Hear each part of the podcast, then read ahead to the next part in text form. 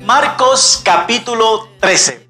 Seguimos estudiando la palabra de Dios de una manera expositiva. El capítulo 13 lo hemos titulado nosotros Señales del Fin del Tiempo. Y lo hemos dividido en 4 secciones. Y tú y yo ya hemos estudiado. La primera sección que hemos visto era la falsa religión. La segunda es la persecución de los cristianos. Y la tercera que vamos a estar viendo hoy día es una pregunta. Y ustedes pueden ver en las pantallas. ¿Estamos viviendo en los últimos días? Estamos viviendo en los últimos días, basado en Marcos capítulo 13, versículo 14 al 23. De acuerdo con la Biblia, el siguiente gran evento que viene hacia los cristianos es el arrebatamiento de la iglesia. Todos nosotros estamos esperando este gran evento. Pero el segundo evento grande que se nos viene también es la segunda venida de Cristo. Pero ambos eventos son totalmente diferentes. Ambos son en tiempos diferentes. Así que hoy día nosotros vamos a estar viendo algunos pasajes que realmente son un poquito complejos. Así que va a haber varios nudos y nosotros vamos a tratar de desatar estos nudos para tener un contexto muy claro. Así que hoy vamos a ver algunas de las señales que verdaderamente nos apuntan hacia el fin de los tiempos. Estamos viviendo nosotros en los dolores de parto. Una vez que termine el dolor de los partos, inicia la gran tribulación, inician los tiempos finales. Así que si tienes una nota o si tienes algo donde escribir, te animo a que puedas escribir estas 3 observaciones. Estas 3 observaciones. Y en estas 3 observaciones vamos a ver algunos sucesos y acontecimientos apocalípticos que nos van a enseñar en estos pasajes. Así que número 1 es la abominación desoladora. ¿A qué se está refiriendo Jesús? ¿A quién está hablando? Número 2, la tribulación cual nunca ha habido. ¿Cuándo sucederán estas cosas? Y número 3, la bestia y sus líderes.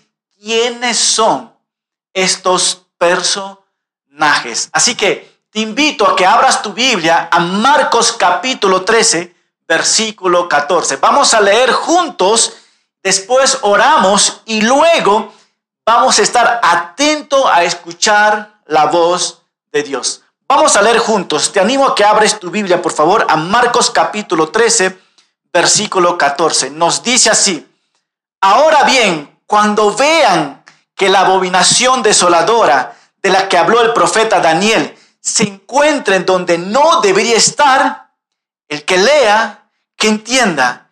Entonces, los que estén en Judea, huyan a los montes. El que está en la azotea, no baje a su casa, ni entre en ella para tomar algo. Y el que esté en el campo, no vuelva atrás para tomar su capa. Versículo 17. Hay de los que en estos días estén embarazadas o amamantando. Pídenle a Dios que esto no suceda en el invierno, porque estos días serán de gran aflicción, como no lo hubo desde el principio de la creación que Dios hizo, ni lo habrá jamás. Si el Señor no hubiera acortado estos días, no habría quien se salvará, pero los ha acortado por causa de los elegidos. Así que si alguien te dice, miren, aquí está el Cristo, o miren, allá está, no lo crean, porque surgirán falsos cristos y falsos profetas y harán señales y prodigios para engañar, de ser posible, incluso a los elegidos. Pero ustedes tengan cuidado, ya los he prevenido de todo. Por favor, inclina tu rostro para orar y que el Señor nos guíe en esta enseñanza. Querido Padre, venimos delante de ti con esta advertencia que tú quieres dar a esta generación. Tú has hablado en el pasado y sigues hablando hoy en el presente. Te pedimos que cada persona que está escuchando a través de la radio, a través del internet, que tengan estos oídos y que tengan un corazón dispuesto para escuchar y ser transformados por tu palabra. Todo esto te lo pedimos en tu santo nombre, Jesucristo. Amén. Amén. Yo tengo una pregunta. ¿Alguna vez has jugado dominó? Y cuando has jugado dominó, ¿has hecho una larga fila? ¿Alguna vez has jugado? Que cuando tú tocas el primero del dominó, cuando están parados, ¿verdad? Tú tocas el primero y automáticamente empiezan a caer el resto, ¿verdad?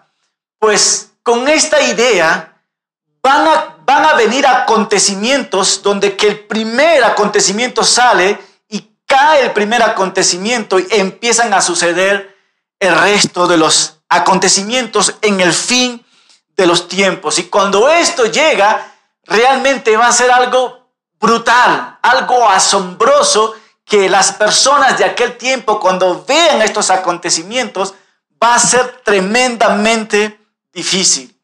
Pero para el cristiano que ha entregado su vida a Cristo, ellos no van a pasar la gran tribulación. ¿Por qué?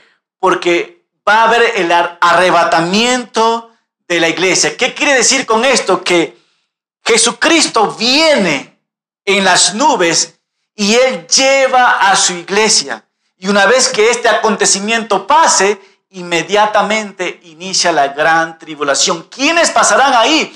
Personas que no entregaron su vida a Cristo. Pasará el pueblo de Israel que no reconocieron a su Mesías. Así que la gran tribulación inicia cuando Dios derrama su juicio sobre el mundo. Derrama su juicio por el pecado del hombre.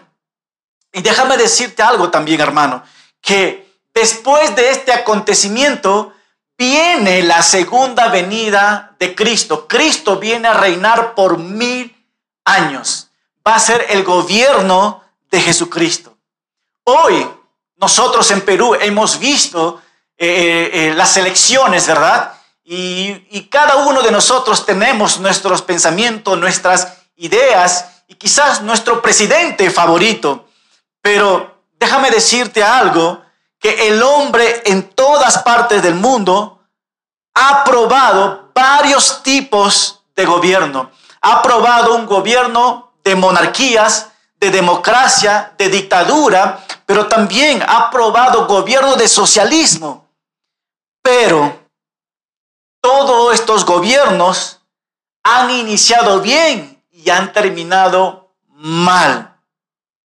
Y es interesante porque nosotros en estos tiempos estamos viviendo tiempos difíciles, tiempos que realmente van a quedar marcados en nuestras vidas, ¿verdad?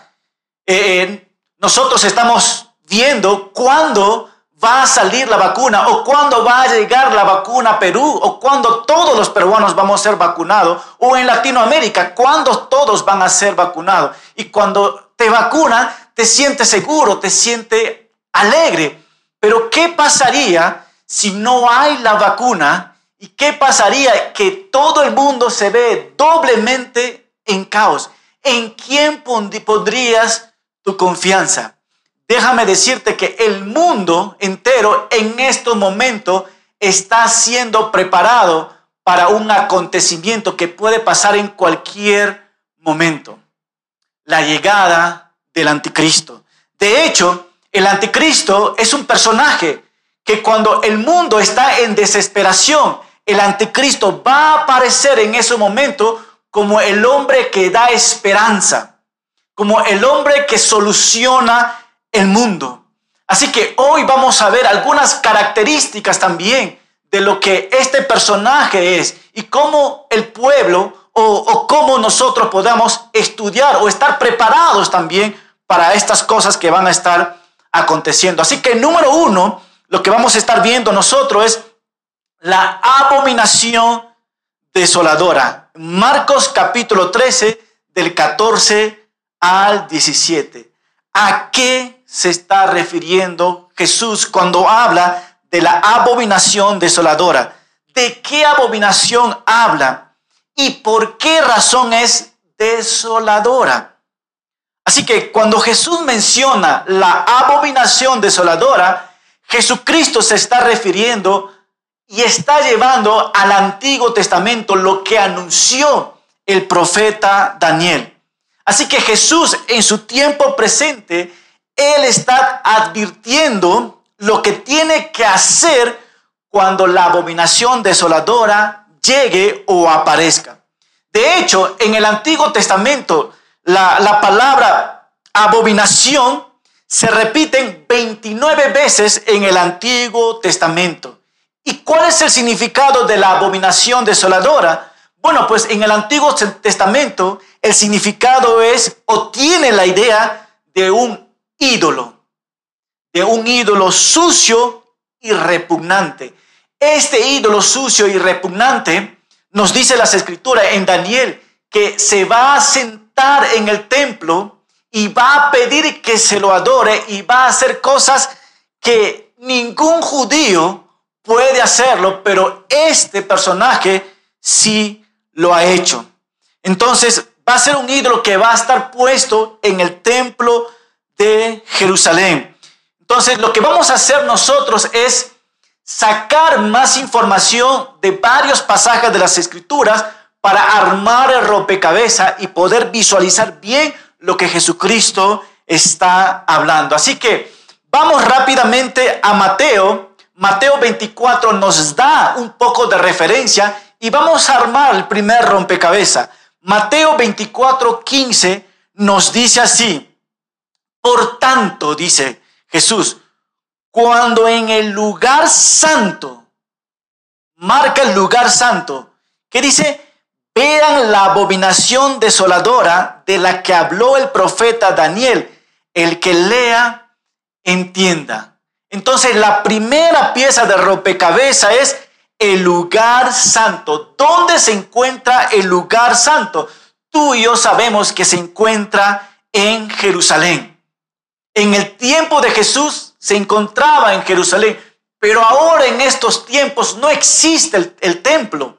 Y vamos a hablar de esto un poquito más adelante. Otra referencia de rompecabezas es Daniel 9:27. Daniel 9:27 nos dice así: durante una semana, ese príncipe confirmará su pacto con muchos, pero a la mitad de la semana suspenderán los sacrificios y las ofrendas. Después de muchas cosas, ahí está, repugnantes, vendrá el destructor hasta que llegue el fin y caiga sobre el desolador lo que estaba determinado que le sobrevenga. Aquí hay otra pieza. Nos dice, este personaje va a hacer un pacto por una semana. En escatología, cuando hablamos de una semana, estamos hablando de 7 años. Pero también nos dice que a la mitad de los 7 años, este personaje va a poner fin, ¿qué dice? O suspenderán los sacrificios y las ofrendas. Así que vamos armando nosotros, ¿verdad? Lo primero que hemos visto, un templo. Después hemos visto un personaje que se sienta en el templo y hace un pacto por 7 años. Y dentro de ese pacto, a la mitad del año, nos dice que él va a suspender el sacrificio que los judíos hacen. Pero vamos a ver uno más. Daniel 11:31 nos dice así: sus tropas se dedicarán a profanar el santuario y la fortaleza. Y nuevamente, y suspenderán el sacrificio continuo y en su lugar podrán la abominación desoladora. Otra observación que tenemos nosotros, otra pieza de rompecabezas. Se levantarán sus tropas, invadirán el santuario y de esta manera no va a haber más sacrificio en el templo de Jerusalén. Daniel ha profetizado esto. Ahora, a manera de ilustración, ¿Ustedes han escuchado de Antíoco Epífanes? Antíoco Epífanes. Eso es un griego que realmente conquistó Israel. ¿Y qué es lo que hizo él en aquel tiempo? Lo que vamos a ver nosotros es una sombra para mostrar lo que va a acontecer en el futuro. Antíoco Epífanes. Él profanó el templo de Jerusalén. ¿De qué manera lo profanó él? Él ofreció carne de cerdo. Él vino con todas sus tropas, conquistó Israel, entró al templo y profanó el templo. ¿Cómo? ¿En qué? ¿De qué manera? En ofrecer cerdo en el lugar santísimo. Dios prohibió a los judíos comer este tipo de carne, pero este hombre trajo cerdo para que pudieran comer los judíos. ¿Qué más hizo este personaje? Trajo la estatua de un ídolo, en este caso Zeus, era el ídolo más grande de los griegos. Y una vez que puso esta estatua en este lugar, llamó a todos los judíos que estaban presentes y les amenazó que tienen ellos que adorar al dios Zeus. Entonces, una sombra ya pasó en ellos. Pero la abominación desoladora que Jesús dijo fue mucho después de que Antíoco Epífanes hiciera esto. Así que más adelante nosotros, en el tiempo de Jesús, en el año 70, nosotros vimos la destrucción del templo de Jerusalén. Y esto también es un prototipo de lo que se va a acontecer en el futuro. Entonces, ahí nos muestran la historia del Antiguo Testamento, la historia en el tiempo de Jesús, pero lo que Jesús está hablando hacia el futuro de los acontecimientos que va a vivir tal vez nuestra generación. La abominación desoladora, la profanación del templo judío. Va a ser profanado el templo judío en el futuro. Puede ser, no sé, de acá 5 años, 10 años, no lo sé exactamente, pero todas estas historias de la antigüedad pueden aplicar en nuestros tiempos. Nos dan una historia para que nosotros en el presente podamos observar y podamos estar preparados lo que va a acontecer en el futuro. Así que, ¿cuándo sucederán estos acontecimientos? Es una buena pregunta, ¿verdad? ¿Sucederán en nuestros tiempos? Así que hemos visto los términos del Antiguo Testamento. Ahora vamos a ver los términos en el Nuevo Testamento. Esta palabra, la abominación desoladora. Así que puedes ver en las pantallas lo que está escrito en el griego realmente para que tú y yo podamos entender un poquito más. La palabra desolación en el griego significa eremos, eremos. Y esta palabra significa destrucción, pero también significa un juicio o el juicio de Dios. La otra palabra que se nos viene en el Nuevo Testamento es la palabra abominación. Abominación. Y esta palabra significa velugma. ¿Y qué significa esta palabra? Significa ensuciar o apestar. Una abominación, ¿verdad?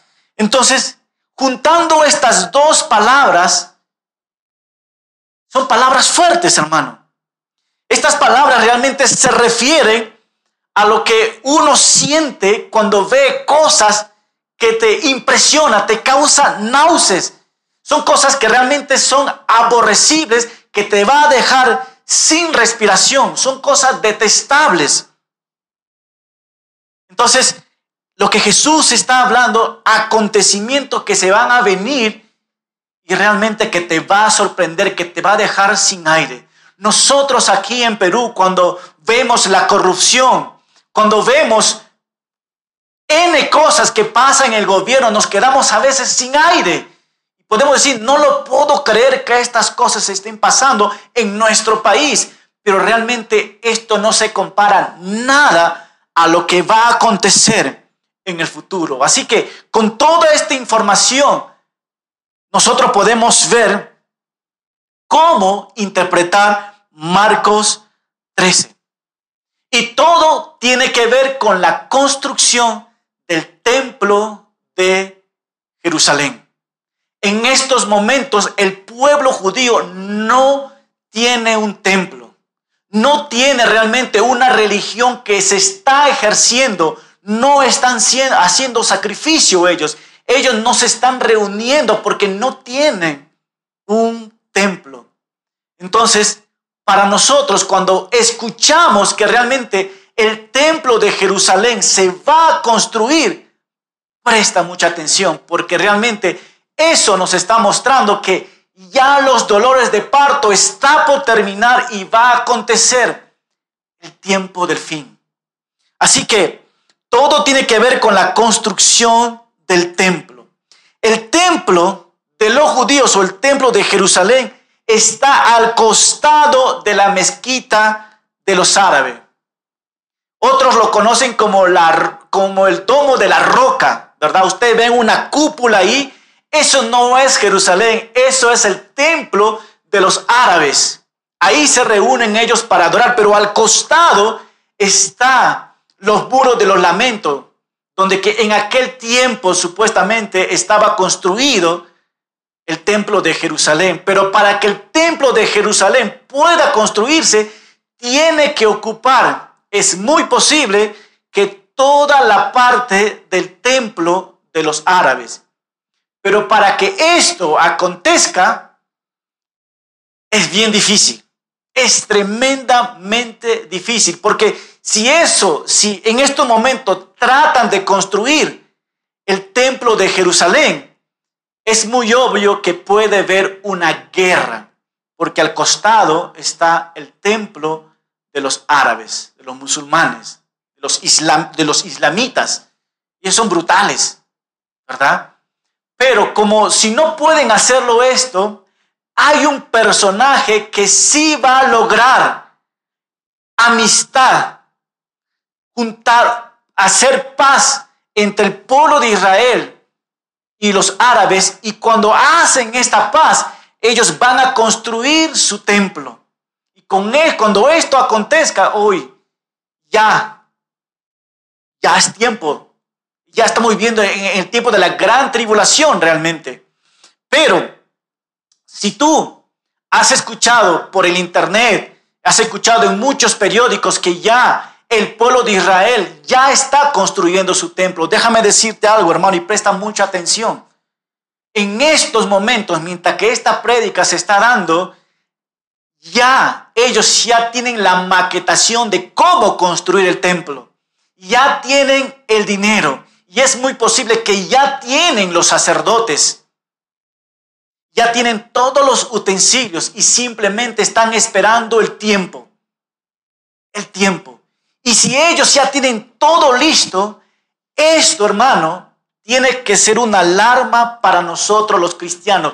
No para temblar de miedo, sino para que estemos preparados que nuestro Señor Jesucristo viene por su iglesia y nos va a llevar en el rapto. Tú y yo lo sabemos. Pero después de eso se vienen estos acontecimientos. Pero ya todo se está quedando listo. Puedes ver en el YouTube, puedes ver en el internet, informarte un poquito cuándo va a ser la construcción del templo. Ya están listos ellos, solamente están esperando el tiempo. Así que Jesús alerta a sus discípulos diciendo estas palabras. Versículo 16. Entonces los que estén en Judea, ¿qué dicen? Huyan a los montes. Y el que está en la azotea, no baje a su casa ni entre en ella para tomar algo. Y el que esté en el campo, no vuelva atrás para tomar su capa. Ay de lo que en estos días estén embarazadas o amamantando. Wow, estos pasajes. ¿Qué notamos aquí, hermanos? ¿Qué observamos nosotros en estos pasajes? Jesús advierte lo que se debe hacer cuando la abominación desoladora aparezca. ¿Qué tiene que hacer el pueblo de Israel cuando la abominación desoladora está llegando? Ya llegó, mejor dicho. Jesús dice, ustedes tienen que huir inmediatamente. Estas advertencias, escucha hermano, están dirigidos especialmente al pueblo de Israel. Nos dicen, los que están en Judea, está hablando al pueblo de Israel. Los que están en la azotea, la mayoría tiene azotea en el pueblo de Israel. El día de reposo, todos ellos lo tienen. Entonces, juntando toda esta situación, habla de un ambiente judío. Jesucristo está hablando en estos momentos a sus discípulos y eso quiere decir que estos acontecimientos va a pasar al pueblo de Israel. Así que aquí Jesús habla el tiempo de la gran tribulación. El pueblo de Israel va a pasar el tiempo de la gran tribulación. Versículo 15 nos dice así: el que esté en la azotea, no baje a su casa, ni entre en ella para tomar algo. Y el que esté en el campo, no vuelva atrás para tomar su capa. En aquel día de la gran tribulación, en aquel día, no es el momento para pensar en cosas materiales. Jesús le está diciendo, mira, en ese momento, si tú regresas a tu casa a traer cosas, no es momento para pensar en cosas materiales. Si estás en el campo y quieres recoger tu capa, no es tiempo para pensar en cosas materiales o bienes que necesitas recoger. En ese momento Jesús está advirtiendo al pueblo de Israel, ustedes deben huir para salvar sus vidas sin mirar atrás. Y realmente esto muestra la urgencia de esta advertencia que Jesús está dando a sus discípulos. Entonces, ¿qué podemos ver nosotros? Que las Escrituras nos hablan que el anticristo va a hacer una persecución brutal al pueblo de Israel.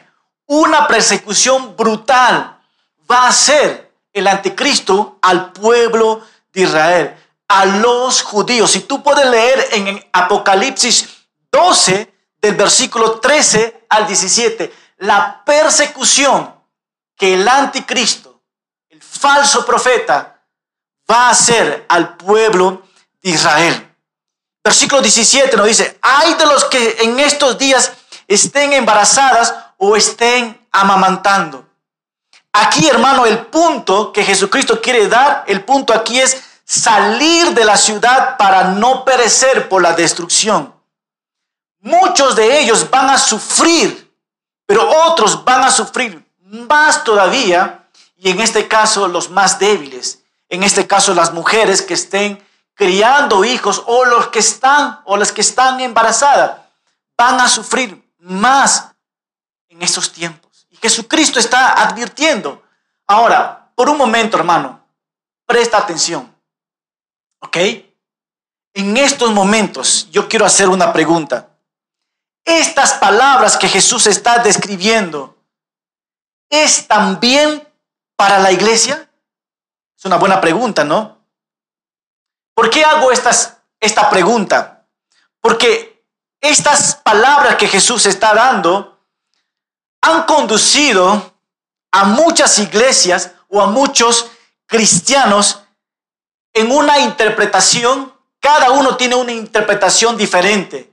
Y en estos pasajes, muchas iglesias se han dividido por no poder interpretar bien las Escrituras.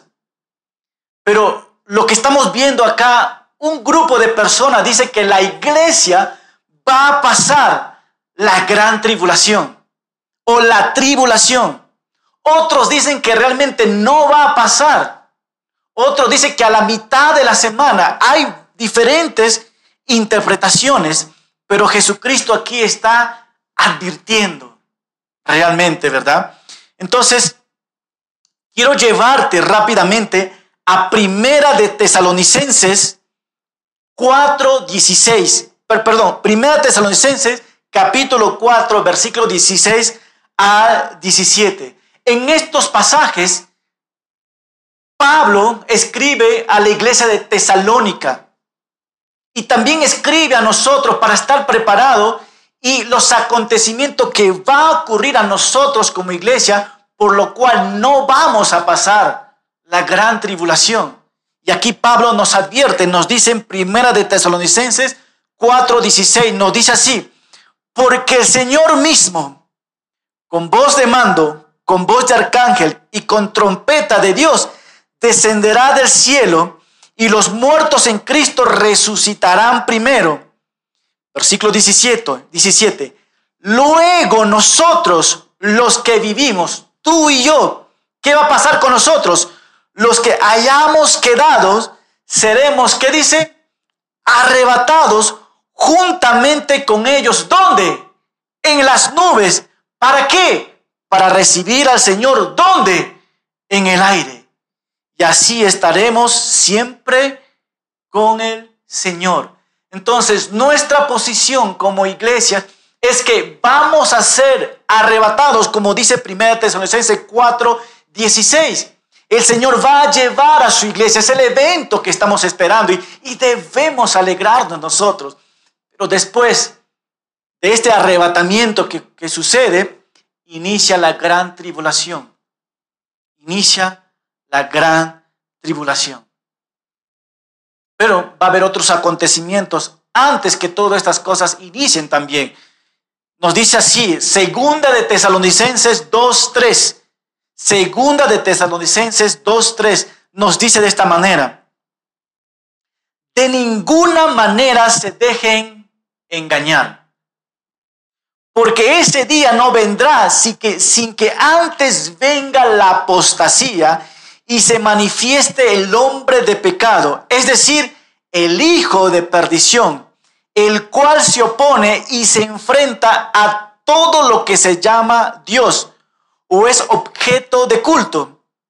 Llega al grado de sentarse en el templo de Dios y de ocupar su lugar, haciéndose pasar como Dios.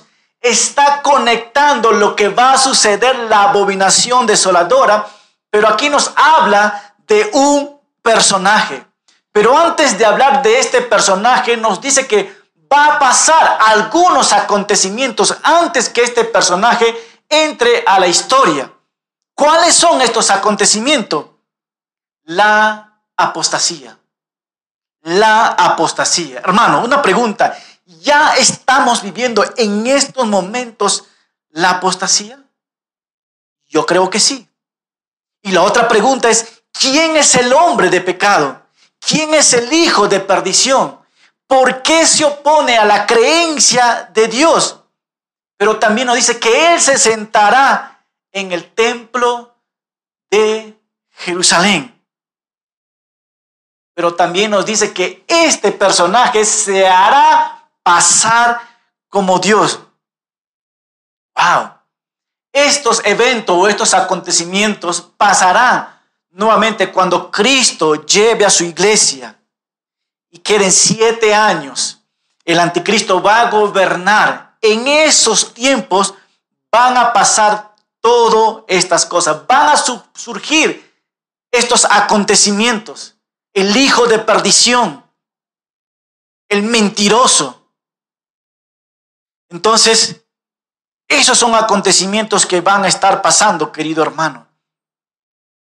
Así que vamos a ver la segunda observación que nos va a dar más detalles de aquel tiempo.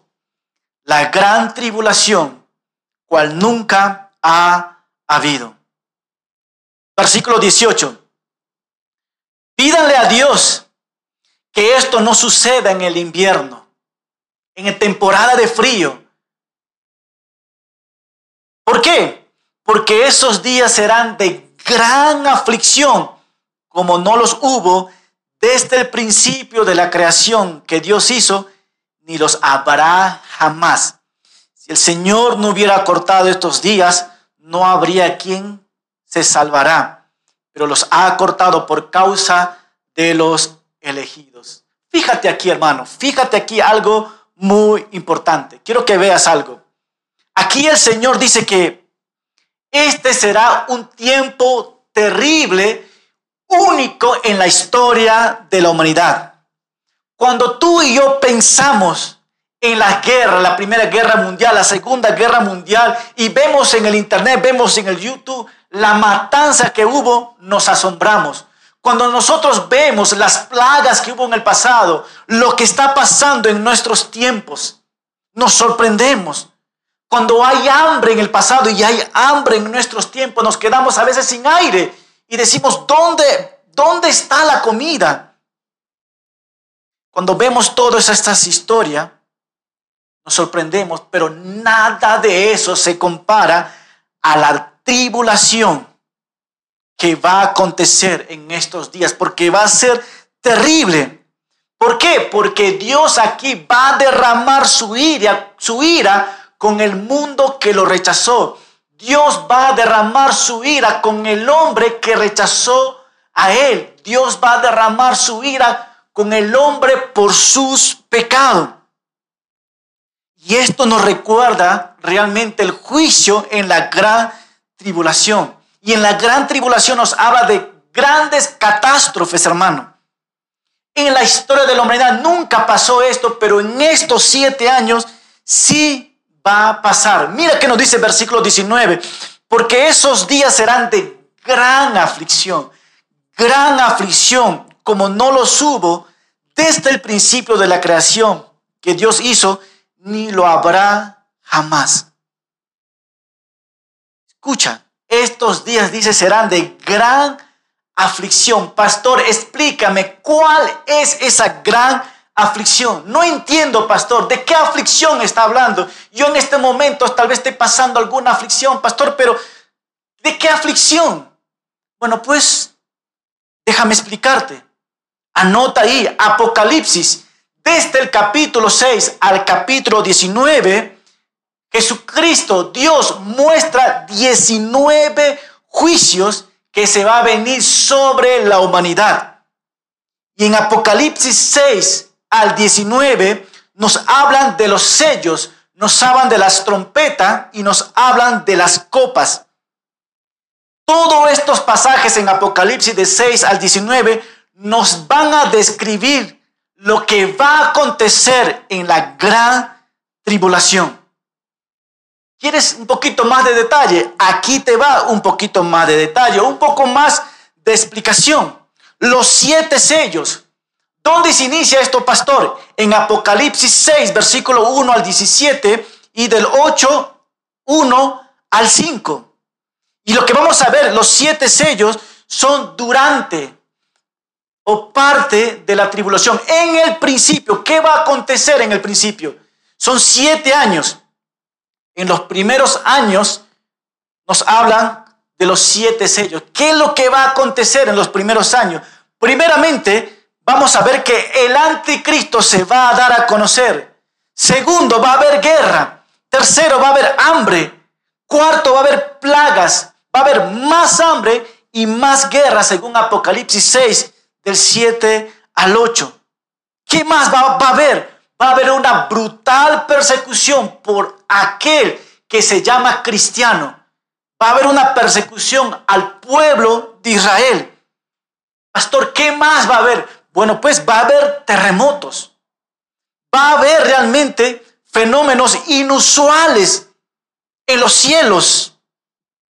Y eso nos muestra los 7 sellos que nos hablan en el Apocalipsis 6 al capítulo 8.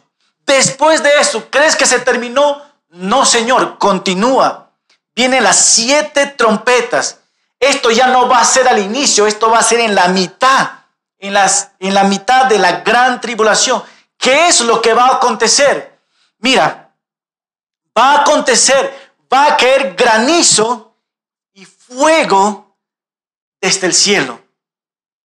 Dice que va a destruir mucha la vida de la vegetación que hay en este mundo. ¿Qué más va a haber? Va a caer, dice, un gran meteorito sobre el mar, lo cual va a destruir la vida marina, los pescados, todos los peces que hay dentro del mar va a ser destruido a través de este meteorito. ¿Qué más va a haber? El sol y la luna se va a oscurecer.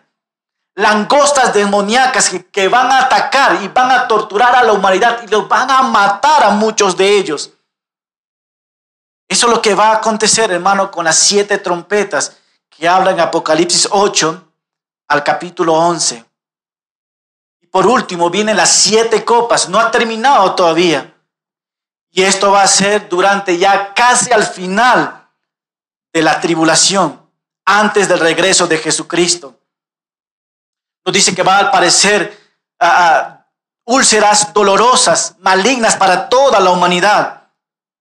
También nos dice que el mar realmente va a entregar a sus muertos también. Podemos ver también en Apocalipsis 16, 4, 17, que los ríos se convertirán en sangre. Por último, el sol va a ser más fuerte a tal grado de quemar a las personas. Va a haber terremoto y granizos gigantes. O sea, lo que va a pasar en esos tiempos va a ser brutal. Brutal, hermano. Dios mostrando su juicio a la humanidad. Pero también Jesucristo dijo, si el Señor no hubiera cortado estos días, no habría quien se salvara. Si el Señor no hubiera cortado esos días, wow. Escucha, hermano, los judíos pasarán esta tribulación. ¿Por qué? Porque ellos no creen en el Mesías. Pero dentro de la tribulación, en la mitad de los años, de los 3 años y medio, ellos van a abrir, serán quitado esta venda y en ese momento van a decir, el Mesías ya vino y se llama Jesucristo. En ese momento ellos van a aceptar a Jesucristo y son llamados los 144,000 testigos. ¿Qué es lo que van a hacer ellos? Ellos van a evangelizar en aquel tiempo y van a ser perseguidos también. Pero nosotros como iglesia no pasaremos. ¿Y por qué? Porque vamos a estar con el Señor. El Señor ya en ese tiempo ya vamos a ser raptados, dicen, ¿no? No vamos a pasar estos tiempos, ¿no? Pero nos dice, pero Dios acortará estos días. ¿Para qué?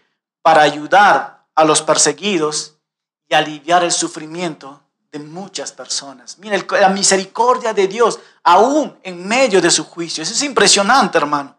Y por último, nosotros vamos a estar viendo la bestia y sus líderes. Marcos 13, versículo 21 al 23, nos dice así: así que si alguien les dice, miren, aquí está el Cristo, o miren, allí está, no lo crean, porque surgirán falsos cristos y falsos profetas y harán señales y prodigios para engañar, de ser posible, oiga, de ser posible, incluso a los elegidos. ¡Wow!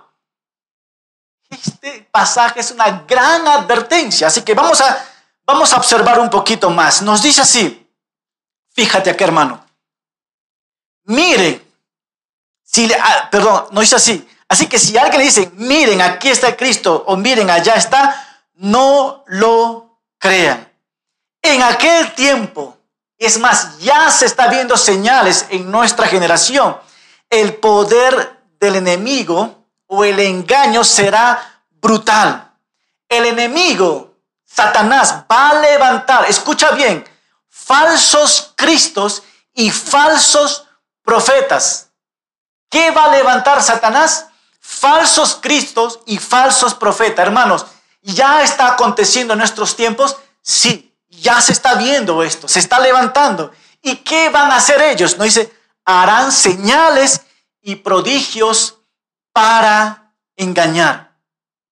Escucha, en este contexto, un falso profeta es el representante de un falso Mesías.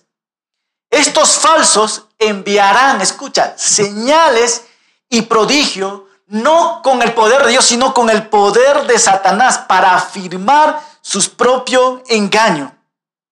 Estos falsos profetas, estos falsos cristos harán muchos milagros para engañar a quién, a personas. Hacemos un par en estos momentos, hermano. ¿Qué es lo que estamos viendo acá nosotros? Todas estas son señales de un falso, de una falsa religión, de un engaño masivo. ¿Por quiénes? Por estos falsos cristos y estos falsos profetas. Todos ellos, al final su meta es esto, hermano. Todos ellos van a dejar, como decimos nosotros criollamente, en bandeja a su más grande líder mundial.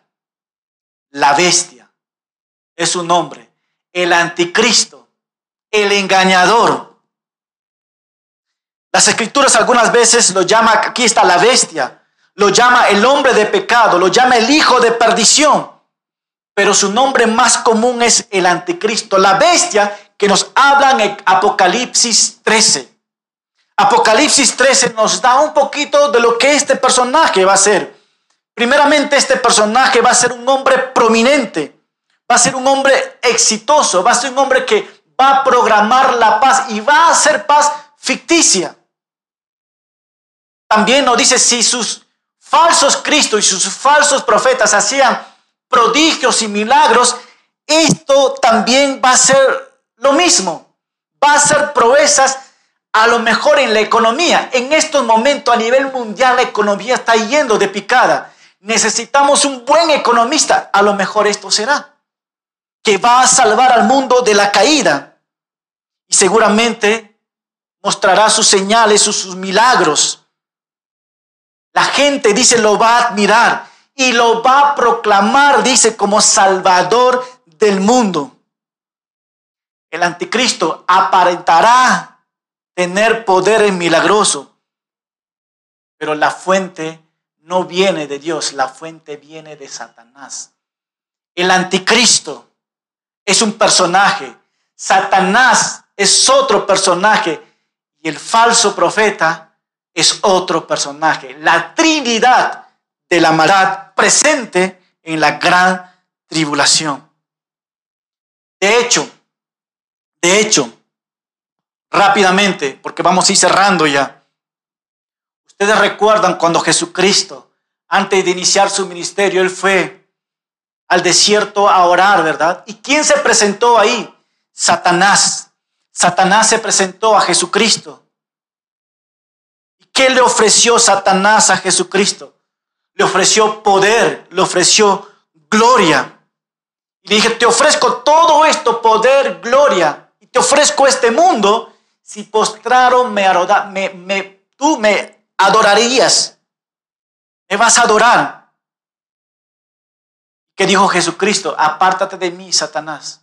Al Señor tú solo adorarás, le dice, ¿verdad? Pero Satanás va a ofrecer lo mismo que ofreció a Jesucristo. Va a ofrecer a este ser llamado el anticristo. Y este sí, no va a rechazar, lo va a agarrar. Y por eso esto va a ser un personaje que va a ser utilizado por Satanás. ¿Y qué hará este personaje? Nos dice, hará señales y prodigios para engañar, de ser posible. Wow, esto me sorprende. Harán señales y prodigios para engañar, de ser posible. ¿A quién? Incluso a los elegidos. Wow. ¿Quiénes harán estas señales? Vamos a poner señales en los cielos y prodigios. Prodigios son algo que tú no puedes explicarlo, cómo sucedieron estas cosas.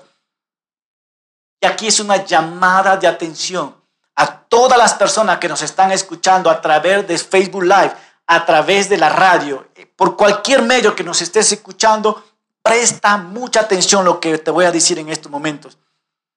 Harán prodigio y señales en estos momentos. ¿Qué es lo que está buscando la gente?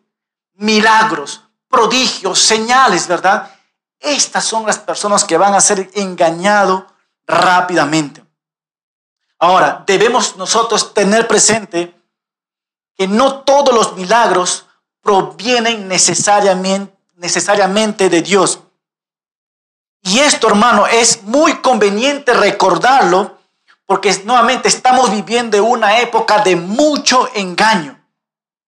Y nuevamente, ¿qué es lo que está buscando la gente en estos momentos? Milagros. Y Jesucristo nos está diciendo, tengan mucho cuidado por estos engañadores. Por eso nosotros, aquí en Calvary La Semilla, enseñamos expositivamente la palabra de Dios, verso por verso, libro por libro, para conocer la verdad y no ser engañados por milagros, por falsos profetas, por falsos maestros. Y el versículo 23 es una aplicación que voy cerrando aquí, hermanos. El Señor nos dice así, pero ustedes tengan que cuidado. Ustedes que están escuchando en estos momentos esta enseñanza, ustedes tengan que cuidado, presta atención, estén alerta. Jesucristo nos dice, ya los he prevenido de todo y ya los estoy advirtiendo a ustedes. ¿Qué tenemos que hacer nosotros, hermanos? Tú y yo debemos de tener cuidado. Cuando ustedes ven la abominación desoladora, que ya va a acontecer estas cosas. Cuando nosotros vemos que estamos en dolores de parto, la tribulación se acerca. Cuando nosotros vemos el anticristo, la bestia y los falsos líderes que ya están operando en estos momentos, tengan cuidado. El Señor dice, ya les he prevenido de todo. Eso es lo que el Señor nos manda como una aplicación final. ¿Qué hacemos nosotros con esta advertencia? Debemos de tener cuidado. Y para ir cerrando, hermano, al ver las noticias por la televisión y el internet, tal vez te has preguntado, alguna vez, ¿qué es lo que va a pasar en el mundo que vivimos? Tal vez te preguntarás, ¿qué es lo que va a acontecer a nuestro mundo donde que ya estamos viviendo? Escucha, hermano, hoy en estos tiempos se están produciendo muchas tragedias de una manera que tú ni yo hemos sido informados, sino llegaron de una manera inesperada. ¿Por qué? Porque ningún ser humano puede predecir lo que va a acontecer en el futuro, lo que va a acontecer en el mañana. Yo no sé lo que va a acontecer mañana. Ustedes recuerdan, en las noticias, hoy día dormimos. El día siguiente nos informaron que un virus está entrando. Nos informamos nosotros, ¿verdad? ¿Estábamos preparados para esto? No, vino de una manera inesperada. Entonces, aquí viene la reflexión, hermano. Al mirar y al sentir lo que estamos viviendo en estos tiempos, estos son dolores de parto. Y estos dolores de parto van a ir produciéndose con mayor intensidad en estos tiempos, hermanos. Y si estas cosas van a acontecer de menor a mayor, eso nos quiere decir que la segunda venida de nuestro Señor Jesucristo está más cerca que nunca. Pero antes nosotros como iglesia vamos a ser arrebatados, pero la segunda venida de Cristo está más cerca. Eso debe darnos nuevamente gozo y esperanza, tranquilidad y confianza. La segunda venida de nuestro Señor Jesucristo será el tema de la próxima semana que vamos a estar viendo. Así que, hermanos, se termina con esta aplicación. Tengan cuidado, el Señor dice que yo ya les he prevenido de todo y yo ya les advertí de todo. Entonces el Señor habló en su palabra, ahora eres tú, prestes atención y tengas cuidado. ¿Por qué no me acompañas con una oración? Amado Padre, te damos gracias una vez más Queremos nosotros a través de tu palabra mantenernos firmes en creer en tu Hijo Jesucristo. La apostasía viene. En estos tiempos muchos están dejando la fe en tu Hijo. Pero que en este tiempo, Señor, mi fe sea más afirmada a través de tu palabra. Y oramos por las personas que se han alejado, Señor, que puedan regresar, porque todavía hay esperanza. Pero ya, Señor, los dolores de parto son más intensos. Y eso quiere decir que en cualquier momento estaremos contigo para siempre. Gracias por tu palabra. Te lo pedimos todo esto en tu nombre. Amén.